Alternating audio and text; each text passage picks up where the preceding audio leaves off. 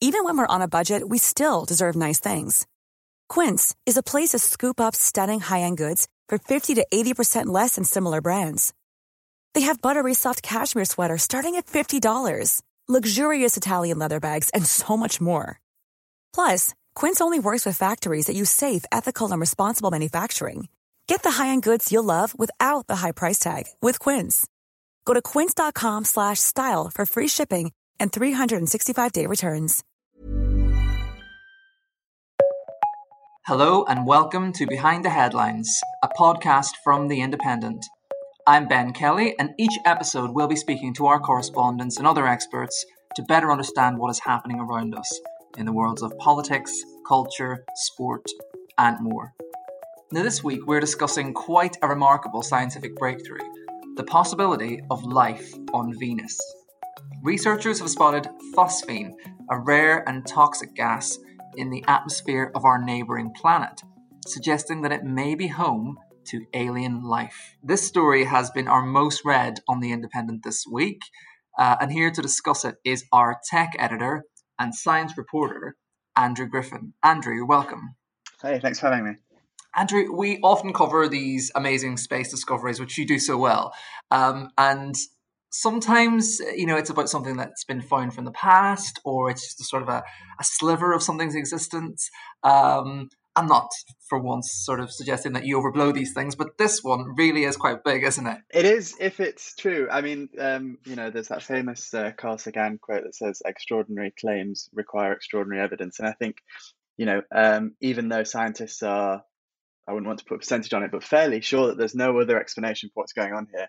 Obviously, they want to be more than fairly sure, absolutely certain, I suppose, um, before you get, start going on about aliens. So, with that disclaimer out the way, if it does turn out that there is uh, life in our solar system, not just in our solar system, but actually right next door on the um, planet, just kind of one uh, planet along, um, will obviously be, you know, a discovery on the scale um, of you know you know the unimaginable really to to think uh, the kind of profound change that that difference would make to the way we think about basic, basically everything. Um, so yeah, that's that's why um, everyone was just so excited this week because uh, it is um, you know a discovery that would change history in so many ways. And one of the scientists uh, was working on actually mentioned you know 2020 has been uh, so traumatic and, and terrible in so many ways, but it may be possible that in 100 years or however long, uh, it's actually this the the first um, detection of the possibility of life that maybe 2020 will be remembered for. So that would be exciting. It takes something big to fix 2020, but this could be it. Yeah, that's. I mean, that's one way of looking at it as, as positive news. I suppose I hadn't really thought of it like that. Um, th- we we read about this this gas, this phosphines. What have they actually found? How can you describe that to us? So um, it's almost equivalent to sniffing it was the word that I used when we were speaking about it um, when it came out. You you can pick up a kind of what they call a spectral signature, um, which basically means that you can see um, in a in a vaguely metaphorical way the uh, chemical makeup of a planet. You can do that from really far away because what you're actually looking for is the way that uh, light interacts with those chemicals, and that allows you to then infer what's happening on that planet. So we can do this outside of our solar system, even, uh, which is pretty amazing. Um, so that's what they picked up the the kind of unique signature of, of this gas, phosphine. And sort of, excuse my ignorance, but how do scientists go about gaining this? I mean, uh, you know, how close do we have to get? How can you extract something like that from um, another planet, from another atmosphere? So it's a, it's um, a ground-based telescope. Um, obviously, we often hear about um, discoveries like this being made by uh, either space telescopes or probes that have visited those worlds, and, and clearly those can be incredibly useful. And, and, and hopefully, off the back of this, we might send one to Venus. But um, we can actually, as I mentioned, learn an awful lot about um, other planets, even planets uh, an awful long way away, just by actually looking at them. We've got this t- telescope going into space, the James Webb Space Telescope.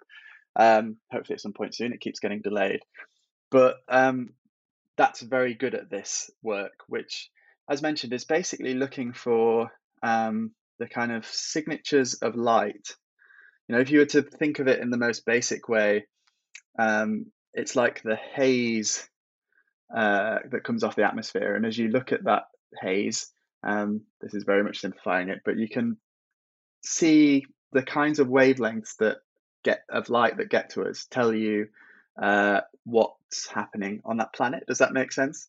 It's obviously much more complicated than this. So complicated that uh, you know I couldn't certainly couldn't do this uh, couldn't explain it at the most complex level. But basically, you're picking up a a signature of what's going on in that planet by looking at the kind of light that you're getting from it. Yeah, I, I do understand. Uh, you've reduced it quite well, I think, for um, even the, the novice among us. Um, and is that something that we are doing uh, to many planets? Are we looking at many different planets um, for these kinds of detection, or is it only the ones that are closest? Or because we, we often hear about Mars, don't we? But Venus, not so much.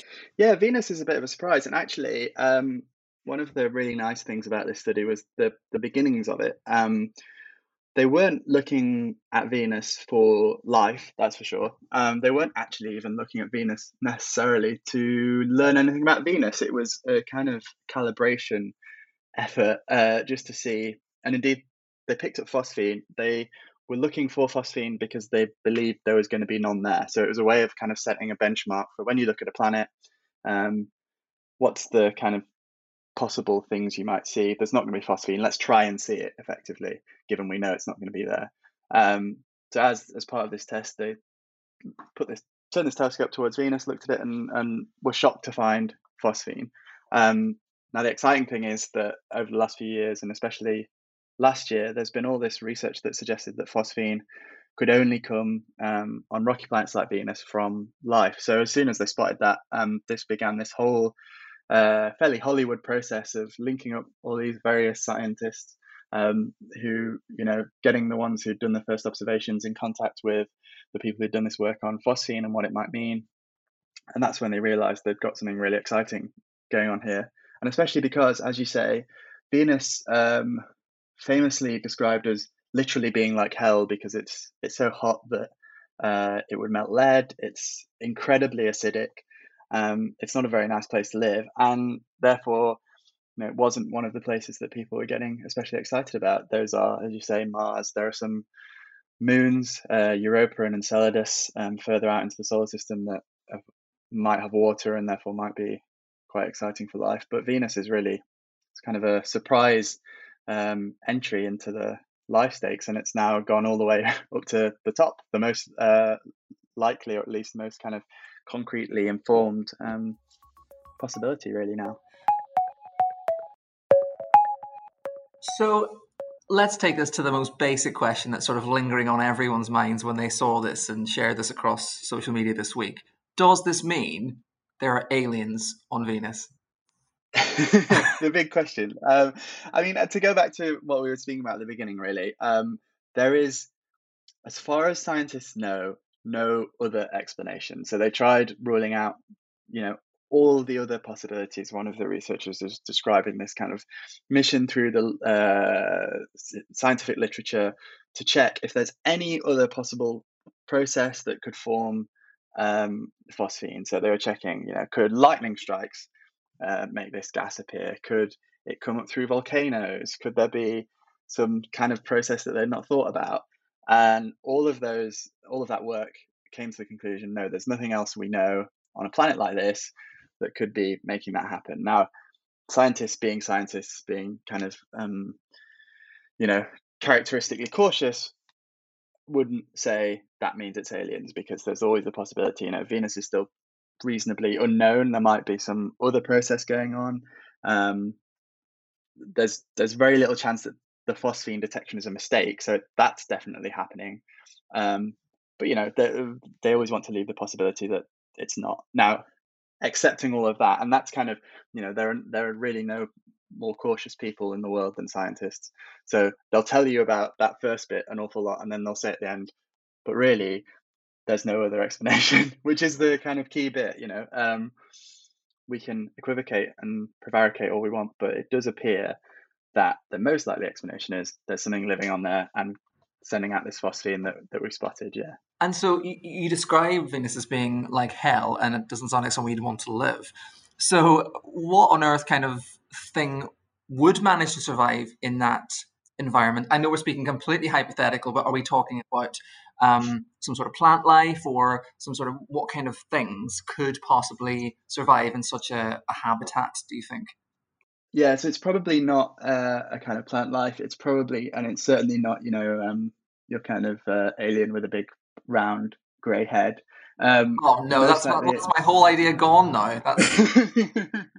yeah, no, it is a shame. Well, one of the, um, you know, that's the kind of strange thing about this alien detection. Obviously, you say aliens, and there's this picture of uh, maybe we'll be saved by some people in um, UFOs and and incredible uh, spacesuits. But no, it's almost certainly a uh, single-celled kind of um, something like a bacteria that we have here on Earth. A bacteria is a fairly kind of earthy idea, so it's probably something very different to bacteria. But that's sort of the way of thinking about it. It's something very simple, um, single-celled. It's going to have very interesting things going on that's for sure because um, you know up in the even in the um, clouds, which is where it's thought to be living, the clouds above the surface of Venus, um, it's still incredibly acidic. It's like 85%, I think, uh, sulfuric acid.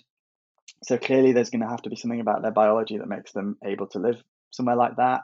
Um, we do have things on Earth that are able to live in very acidic um, conditions. Nothing like that. Um, nothing quite as acidic as, as on Venus, but so there's going to be interesting biology going on there, that's for sure, and that's one of the reasons scientists want to go and see what they might look like.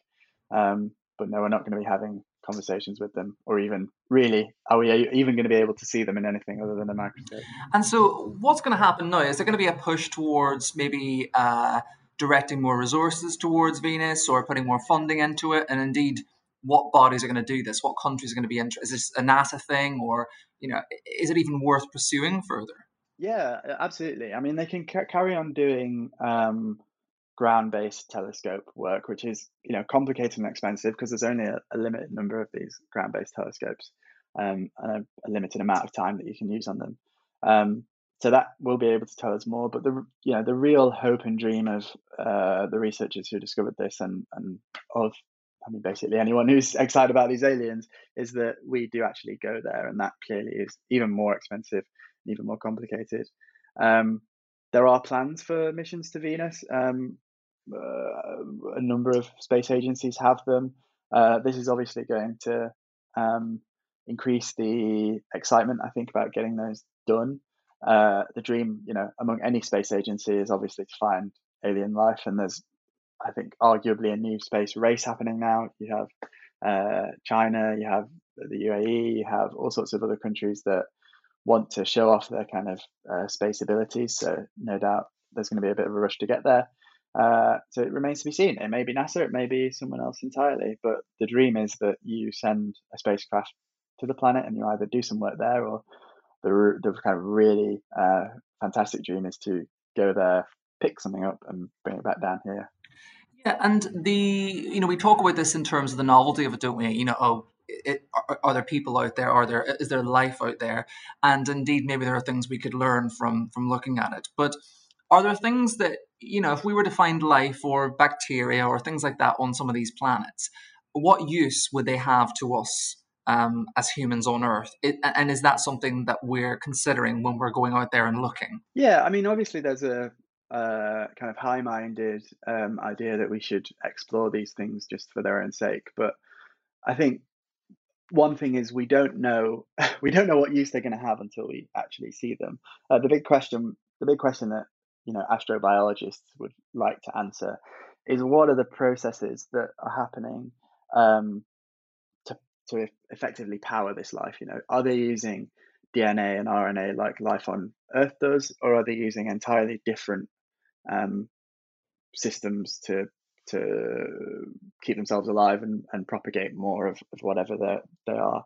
Now, the answer to that, whichever way it goes, is fascinating because if it's the same as Earth, that I, that probably suggests that we both have a common kind of ancestor and that there was one beginning of life that has spread across the solar system.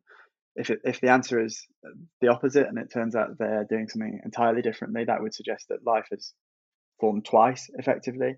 And both of those tell us something really important about you know where human life came from, and you know it's very easy to imagine, although impossible to really pin down the kinds of things that answering that question would give us in terms of understanding, you know, um, both the history of human life and also the ways that we might be able to change, um, really how humanity continues to live and, and all those sorts of things.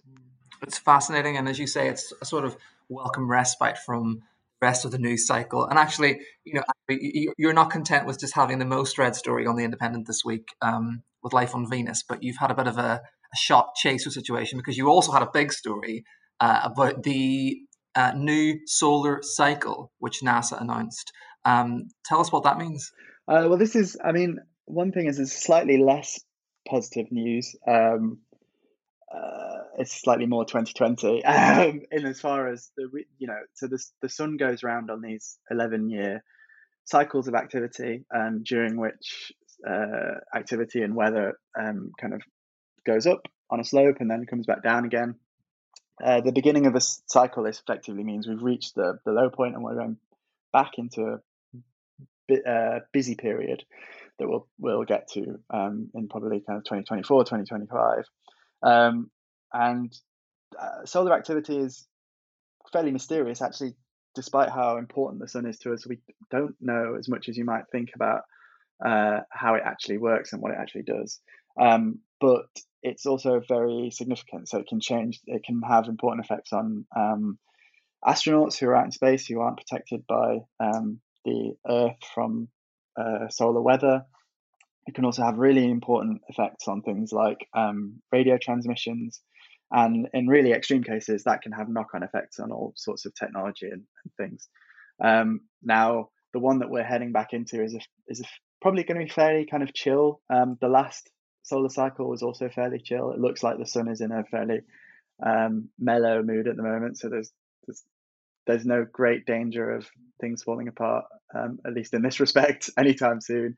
Um, but it's you know, uh, if nothing else, it's a opportunity to think about um, how we might need to protect ourselves against solar weather and all the, the kind of attendant dangers that come with it. I see. I see. Well, uh, Andrew, we're going to have to keep an eye on Venus, I think. Um, but for now, that's all we've got time for. So thank you very much. Thank you. If you're a new listener to Behind the Headlines, then please subscribe on Apple Podcasts, Spotify, Acast, or wherever else you listen.